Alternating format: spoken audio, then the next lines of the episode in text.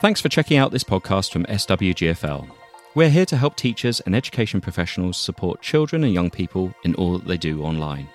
Just to avoid any confusion, in autumn of 2022, we branded our podcasts as Interface. This is actually one of our older episodes from before the big rebrand, so it might sound a little bit different. However, there's still the same top quality advice and expert support throughout. We hope you enjoy this episode.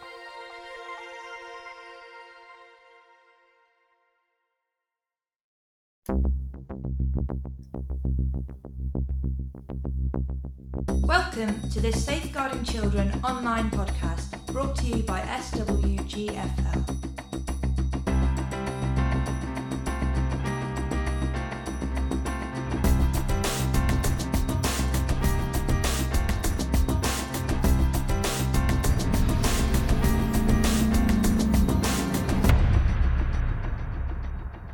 Welcome to the SWGFL podcast, the free definitive guide helping educators keep young people and yourselves safe online.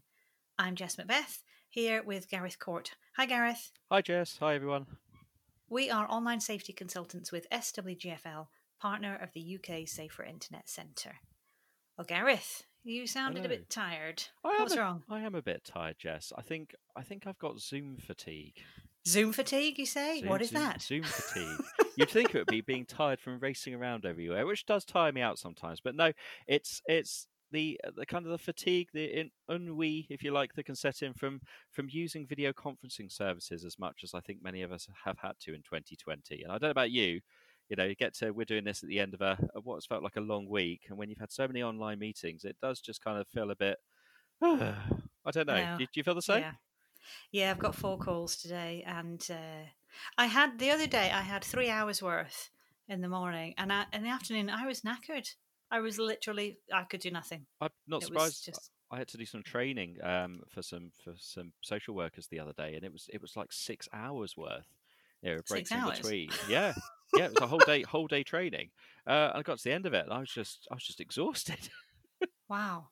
So so let's talk about that then. Zoom fatigue, because I'm sure there's plenty of ed- educators out there that are finding it challenging, tiring, exhausting, delivering online when they need to. Yeah. Um, I mean, you could start with the tech challenges. That that is just there's a stressor there, isn't there? I mean, we had one earlier, right? I, my sound cut out.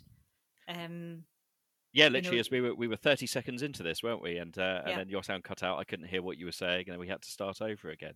So Yeah. so yeah, obviously you've got that tech challenge. Not only if you're a bit apprehensive about tech and using tech and knowing what to do and how to press on things and all the rest of it, you've got you've got obviously that anxiety that might go on for some people. But then of course you've got the the anxiety about the fact that you can't you can't help anyone else who's having any tech problems either. You know, if they're struggling with things, it's not it's not like where you're next to someone you can go, oh yeah, you press on that and then you do this or do that. It you don't know what what they can see on their screen or what they're struggling with. So I, I th- that makes me anxious. I don't know about you. The fact that oh, I can't help other people to fix their problems. Yeah. And also, if you're doing something where you have an audience, so whether it's children or adults, you know, if you've got several people waiting for you to deliver something online and you've got to try and make it work. And we're all trying to be so much more, we're trying to make it more interesting, aren't we? You know, like just, just the point of being on a video conference isn't particularly captivating, you know, especially for younger children. So trying to find ways to make it more kind of interesting and engaging and fun that's that's hard. Yeah, and I, I had that challenge the other day, and I was I was having to we were using Zoom, and I was having to dip in and out to other things as well to try and bring some interactivity in to allow people to answer questions and create a word cloud and do a poll and things like that. But of course, you know, it meant like stopping sharing screen. Now I need to go to this. Now I need to share my screen again. Let's all do this together. Okay, let's talk about this. Now I need to stop sharing screen. Go back to where we were before. Start. And there's a there's a lot of steps involved, and and trying to keep everyone going along the way um you know we got we got there at the end and people were very patient and everything but but you think about it was the digital equivalent of saying to someone right just have a quick chat with the person next to you about this and then we'll chat about it in a moment but all these extra steps were introduced because we were all doing it from different locations over different screens Yeah, and the other thing I've been finding is obviously I use different platforms for different things, so they all work a bit differently, and some of them have got more functionality than others. One of the things I discovered recently on Zoom is that you can you can switch off your own little um, the your own camera. How, how can I say this? So that you don't see yourself. Yes. I don't know if you if you ever find this, but if you're on video conferencing and you can see your own camera, your eyes are constantly drawn to yourself. What's happening with my hair? What's going on behind me there? but I discovered on Zoom you can switch it off, but not on Teams. I don't think. That's that's I the problem, isn't it? And Teams. they've all got different ways of of sharing screens and things like that as well, haven't they? So with Zoom, when you share your screen, you you still appear alongside your screen. On other video conferencing things, you disappear when you're sharing your screen, so you can't see yourself anymore. So you've got all those those intricacies. But but you're right, looking at yourself is quite quite tricky because then you start to become acutely aware of not not only if you've got you know headset hair as I often have, um, but you know it's terrible. It's like Tintin; it sticks up at the back. I can't do anything with it after. Um, it was just me. I think I think most people could probably probably uh, sort of uh, agree with that one. Tin, Tintin head headset hair, yeah, it's a thing. Um, but it's but you you become I think you become more acutely aware of of your expressions on camera as well and how you're reacting to things. and, oh, you know, are you you having it up that. too much, or are you being you know a bit too cold Yes. and unresponsive? And, Well, I was on one the other day, and somebody I was on this big, big kind of group chat thing, and somebody that I happened to know, and she messaged me in the middle of it saying, "Why are you smiling so much?" Did I say something? And I was like, "Oh," and I think I have been having this little kind of grin on my face as a sort of friendly, you know, um, thing that I'm doing. So I was, I the next one. I was like deliberately trying to keep poker face, you know, just you get you get what's called you get uh, looped up in something called a giggle loop, then don't you? About where how uh, it's the idea that it would be really inappropriate to laugh or giggle at an appropriate point, and so you stop yourself from doing it, but then you know how close you came to doing that and how Stop bad it. that would have been, and that makes you want to laugh even more. And then- it, right, no, I'm not gonna laugh. Not gonna laugh. But Anyway, I, I so just kind of naturally, I don't know about you, I just kind of a naturally sort of laughy person. I, obviously, when having a serious conversation, Yeah. you keep it serious, but I, I was quite light-hearted, and I do, I have a sort of a natural tendency to kind of just chuckle from time to time, just to keep moods light and things. But of course, yeah, it can be interpreted in in very different Yeah. ways depending on who you're talking to. I think I do it as a bit of a nervous thing as well. Yeah. And a way of kind of making other people feel relaxed. anyway, so yes, there's lots of stuff going on for us, isn't there, as as kind of professionals that can make it feel quite challenging. Um, but the other side as well is those people that we're working with. So if it's children or or adults that are kind of attending or that we're we are working with online, there's loads of challenges there potentially as well. We mentioned already, I think, you know, younger children can get really bored Yeah. um, on screen. I was reading some really interesting. Um, there's bits and pieces of research I'm aware of looking at, for example, you know, vulnerable children online and how they how they've engaged, and pick and, and it's brought some some things I hadn't really thought about. So, for example, um, being online and being really connected whilst you're online with all these people, yeah, um, but then having that kind of immediate disconnection. Yeah. You know the bit where you say goodbye and then and then and everybody waves and you've all hung up, and then suddenly it's nothing and Yeah. you're still Silence. you're still at home. So so I thought that was really interesting, and also getting a better understanding that for some people. Uh, Well, for all of us, probably in different situations, video conferencing can be really liberating and it can be really a, a way of, of kind of being an extrovert and getting out there and, and chatting and all the rest of it. But for some people, uh, professionals and, and, and children, young people, it can be pretty daunting being on camera um, it might be something that for certain young people we work with that you have to work up to being on camera if that is something that you feel is appropriate to do with them. I mean, we know, we know about the whole safeguarding issues, but putting that to one side, assuming that you were getting to the point of, of kind of video engagement with young people, maybe having to take them through some steps of, of working up to that. And also things like the breakout rooms. I'm a great fan of, of breakout rooms on on Zoom, um, but some people find those really quite intimidating as well because suddenly you really are face to face with only four other people or whatever. You know, you can't really do a breakout room with your camera switched off. It feel, might feel a bit rude. Yeah, and, and similarly, depending on how breakout rooms are organised, you know, you can choose to organise them randomly. In which case, it, that can create some anxiety if you have no idea who you're going to be kind of lumped with. Whereas, you know, if you were at school, you'd know, oh, I sit on this table with these people, or I, I get to work with my friend in this lesson. And suddenly, you, you know, it might be thrown completely randomly open as to who you're going to work with. And that that could be, quite Yeah, and and people do weird stuff online. right? So- we should know. they don't always act how you might expect. so No. you kind of need to be, yeah, prepared for that. What do they call it? Um, online disinhibition. Indeed. Isn't that what they call it? Yes, yes. So uh, yeah, it's uh, it, and there's a number of different reasons behind that. There's a lot of a lot of psychological science behind that. Suler's everything's a rule of six now. Suler has six six different types of uh, reasons behind online disinhibition, and Really? yes, yeah. well, I- look at you. Go, can, you- can you do us a rundown? I, oh, I've got to try and remember them all now. Um, so they're, they're oh god, now I'm gonna have to find it. They're things he's like being you on the spot. dissociated from things because you can't see people's yes. fa- facial reactions. In some cases, that can lead to disinhibition. Um, so if it is more text based, or if you turn your, your camera off, then that can make Mm. changes. Um, there's there's ones around the concept of identity and that you can assume a different persona or identity online. Uh, for some online services, there is the ability to be a bit more anonymous, and of course, then that, that can lead to disinhibition.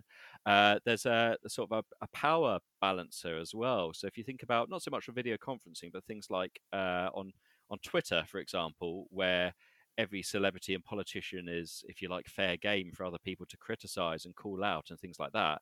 That's because in Mm. that online environment, everyone's kind of on a level playing field. Whereas if you were to meet that that high profile person face to face, you might not have quite the courage to say those things or act in that way towards them. But online, you you kind of feel that you're all judged equally. So there's there's always kind of weird dynamics that come in. And just when you were talking about being being more liberated on on video conferencing earlier, I was just thinking about the fact that you know it it just leads to people to decide to just you know do their meetings in their underpants or you know in the pajamas or things like that and and of course you know for adults i think most of us kind of understand where those those boundaries and expectations lie but you can't always be quite so sure that that children understand that if you're having to uh, work with them in that way in some kind of remote remote learning fashion um, and of course as an educator you can't control that. So so while you said you know obviously we're, we're aware of safeguarding concerns and things like that i think it is just a good one to, to highlight with online disinhibition is that you can never be quite sure what might happen in a live setting working Mm. with children over technology and i think that's always important to bear in mind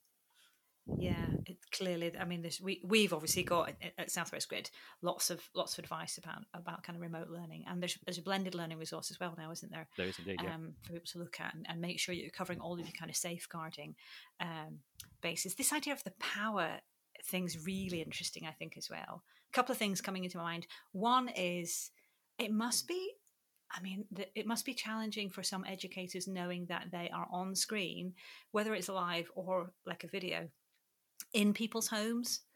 Like there's much more exposure, isn't there, to parents and carers and other people seeing what you do and how you do it. So that must be that must feel a bit um, challenging.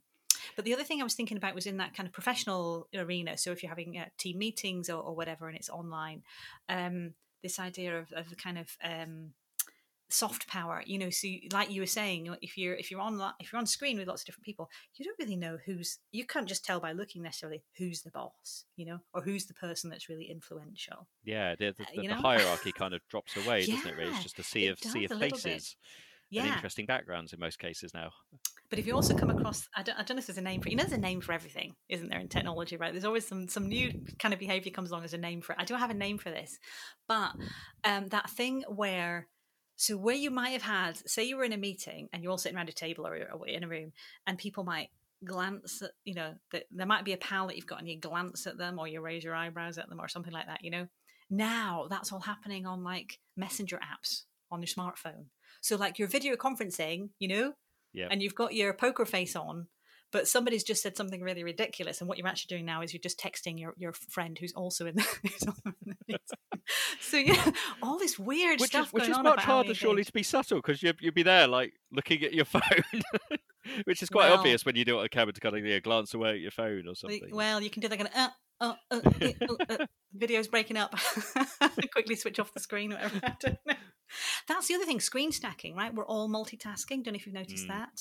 I Mm. bet there's loads of people now listening to this whilst driving, but also perhaps you know checking their emails. I well, just you know, from from you know, a behind the scenes for, for you folks who are listening is that obviously we can't. I don't know about you, Jess, but I'm sat here with two screens with things on various screens to refer to as we go through this podcast. You know, just useful to pull in this bit of information here and there because.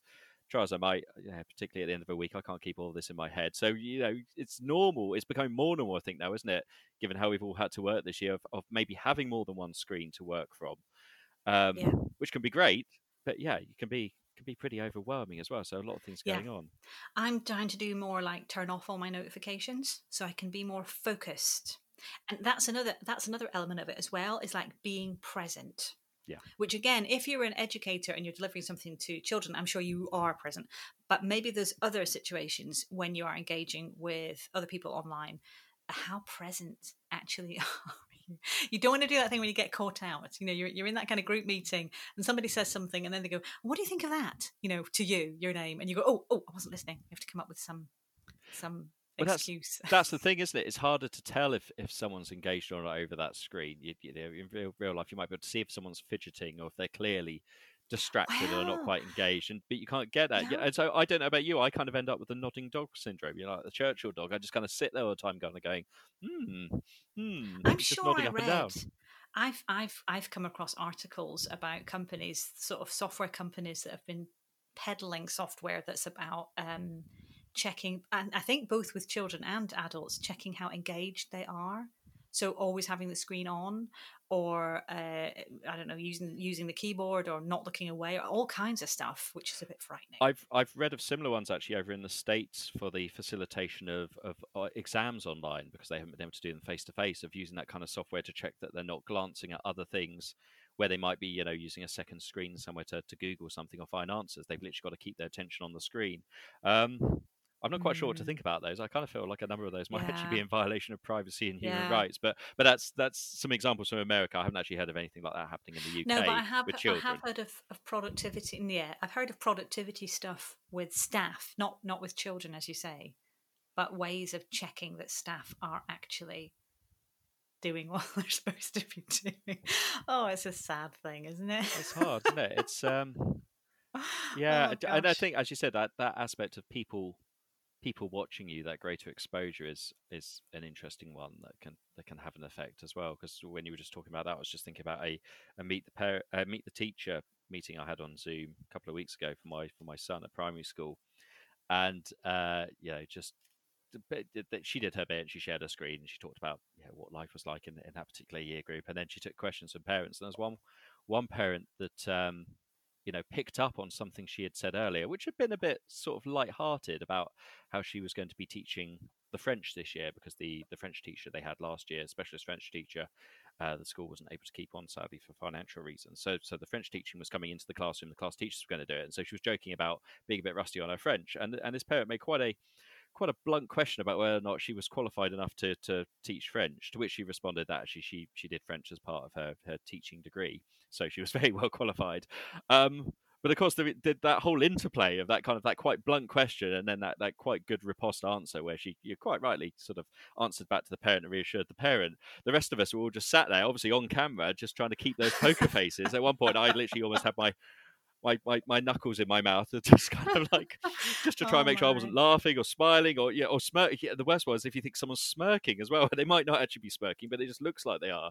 So you've got all these these weird things I think with non-verbal communication over a screen where you Yes. you can misunderstand it very very quickly, and that's and that's I think what makes it so tiring is that we we kind of subconsciously try harder to understand all of that and pay attention to all of that, and that's that's exhausting. That's the kind of stuff you just kind of take for granted when you're face to face with someone, but over a screen you you consciously divert time and effort to it. But I suppose, I mean, you know, what's the upshot of all of this? and the upshot is, you know, it's a brave new world, right? So um, this isn't going away. It's it's like, how do we embrace it and make it work? Because it's it's going to be part of our lives in lots of different ways, whether whether or not as part of the kind of formal education that is delivered to children, or perhaps just intermittent. But in terms of our wider lives, it's definitely going to be part of that. You know, one thing I was thinking about was um, new starts. Yeah. You know, like um, new starts for jobs, new teachers. How, if all of your engagement is at sort of at a distance, that must be really difficult. Imagine new pupils. Imagine if you change schools uh, during a period when when you know you're not able to see people face to face. That would be incredibly intimidating. So how do you build rapport then? That gets you into that idea of how do you, you know, how how do you build up a, a relationship with somebody um, online? And I mean, I, I've come across one or two. So I mean, the example I came across there um, was, uh, but this was more for professionals, you know, rather than as in adults rather than children. Um, but the idea was that, say, you were holding a training session or something, let's say it started at two o'clock, you wouldn't just do, right, it's a two o'clock start. What you'd actually do is you'd email everybody and go, I'm going to be online from about, you know, 20 to 2. And if anybody wants to join me, then you can t- test the technology works. You know, we're just going to be hanging out, get yourself a cup of tea, talk about whatever, and then we'll start at two. And it's a way of trying to set the tone for the actual thing you're going to do in a way that feels kind of inclusive and engaged and gets everybody relaxed rather than everybody trying to pile in at two o'clock half of them finding that the technology doesn't work you know yeah they're getting late it's already started it feels really formal and stuffy so that was that was kind of one little example um, that I came across, which I thought was really good. Yeah, I think that, Um, I think that's wise. I think sort of building up in in small steps, and I think mixing it up as well. You know, while we know that this technology is here and and that it does work in a number of situations, and it is so easy now just to set up a Teams meeting or a Zoom call or things like that. It doesn't always mean that that's the most effective way of working. So I think still, whether it's in education to, to children and young people, or whether it's with you know professionally with colleagues, find ways of mixing it up. But you don't have to have a video call about every single thing because that is just exhausting. There may be ways that you could just you know work on a Google document together live in real time, and you could see people's comments and deal with it that way. Or it might just be a case of dropping an email. Or it might just be a case of picking up the phone and just speaking to one person at a time, rather than feeling the need to, to have to video chat or include other people. I think I think that's an important aspect too.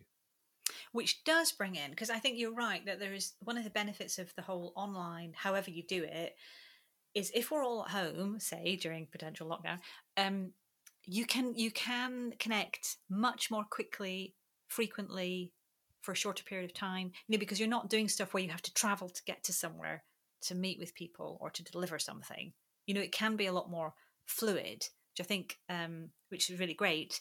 But on the other hand, that then slips into this idea that you're always there Yeah, you know no you're always available mm, yeah. Yeah. that's very, tricky very quick and easy. Uh, and in fact, I found this with my with my daughters dur- during the lockdown earlier in 2020, where they had a, a lot of really well structured online learning from their teachers, but it they were kind of only getting like a five minute breather in between, which in in the offline world would have been a case of moving from one close classroom to another for the next lesson.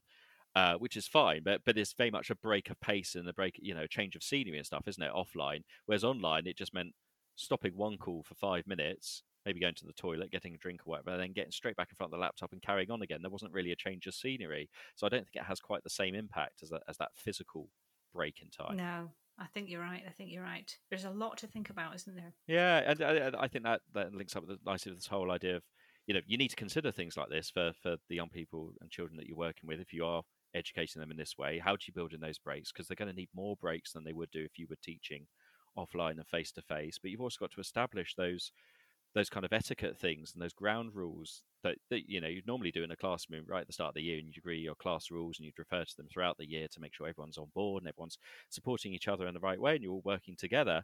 But but those things don't quite carry over in the same way online so you have to do them in different ways. So is your etiquette that everyone's camera has to be on? Is it that you know you only turn your camera on when you need to speak? Is it a case how do you how do you deal with like raised hands with unmuting mics? All this kind of stuff is quite quite complicated stuff where we just take it for granted offline because you just say put your hands up or someone shout out you know it's much harder to manage in a in a digital sense. Yeah totally. I like the one where i've had meetings where you all have your camera off unless you've got something to say um, as long as it's well managed anyway so uh, anything else to add do you think to this gareth to our rambling chat here about, about how I we think make online work I think it's a case of, as you said, it's just it is a brave new world. It's it's one that we're kind of many of us feeling our way through. I think it's a case of of really considering how you use this technology alongside other things that you can do in education. So it's like anything, and I know I'd be I'm not trying to preach to anyone listening who is an educator, but it's a case of having a toolbox of things so you select the right tool at the right time for the right purpose. You don't feel that you have to just use video chat because that's the kind of the in thing. So I think it's uh, being really reflective about how you're using it and what benefit it's going to bring. That's a great point. Okay, so uh, before we finish up, if you have a question or issue you'd like us to discuss on the podcast, please get in touch by emailing podcast at swgfl.org.uk. Gareth, do you have a recommendation of one thing to read, watch, or listen to? I do. I stumbled across this really interesting BBC Three documentary. It's on BBC iPlayer called uh, "Nudes 4 Sale." So do be careful when you're Oh, typing that's it the into kind of thing you Google watch, or, or into or into, and the four is the number four. Do be careful when you're typing it into Google or into BBC iPlayer to, to search for it. But it's it's fascinating. It's about uh, more recent events of what we've heard about, haven't we, Jess? Of um, a site Mm. called OnlyFans.com, which has risen in popularity, where um, adults, for the most part, uh, go on there and basically have members or fans who pay to have access to to images and messages and contact with that person. So it's almost like having your own little fan club, uh, but it tends to be quite sexual in nature in terms of you know nude imagery and, and sometimes in that case is even even more than that. And uh, this documentary explores that that phenomenon and how you can make serious amounts of money in that and how that has drawn some young people and uh, some young adults into that uh, but also the fact that actually there, there are children and young people under the age of 18 who have been found to be using this platform. And of course, if they're creating content, uh, explicit content of themselves, and that is in fact illegal content, which they're then selling to people who may not recognize that they're, they're children and underage as well. So there's always complicated factors, but I thought it was really rele- relevant given not only the, the kind of challenges that we've seen throughout lockdown, but also the, the financial insecurities that families and even some young people may have faced directly themselves, you could see how this kind of pressure could build and how these kind of sites and services could offer a very attractive way to trying to solve your your money problems or your family's money problems. So it's, it's, it's a really interesting watch just to kind of better understand the phenomenon. Hmm. How about you, Jess? What's your recommendation? Hopefully something more light-hearted than mine. Well, a little bit. my recommendation is podcast. You know, I love my podcasts. Uh, this one is called Nice White Parents, um, and it's it's it's an American uh, podcast. It's I think it's New York Times. I'm not entirely sure. Apologies, whoever it is. Uh, and it's all about a school in New York and schooling in general in New York. And it kind of looks at what is essentially racial segregation um, and people trying to do the right thing and how uh, and how that kind of plays out. So I've only listened to two or three episodes of it, but it's uh, really interesting. So Nice White Parents is the one that I would recommend this week. Thank you for listening to this SWGFL podcast. If you found our podcast helpful, please do spread the word to your fellow educators. As always, if you have a query about an online safety issue affecting a young person, yourself, or your organisation, you can contact the Professionals Online Safety Helpline at helpline at saferinternet.org.uk. And if you have a question or topic you'd like us to cover on the podcast, don't forget, drop us an email at podcast at swgfl.org.uk. A better internet starts with you. Goodbye. This Safeguarding Children online podcast has been produced by SWGFL. Southwest Grid for Learning is a charity that has specialised in online safety for nearly 20 years and is one of the three partners in the UK Safer Internet Centre. The UK Safer Internet Centre is the national centre and one of 32 European Safer Internet Centres. For more information and terms of use, please visit www.swgfl.org.uk. Thanks for listening.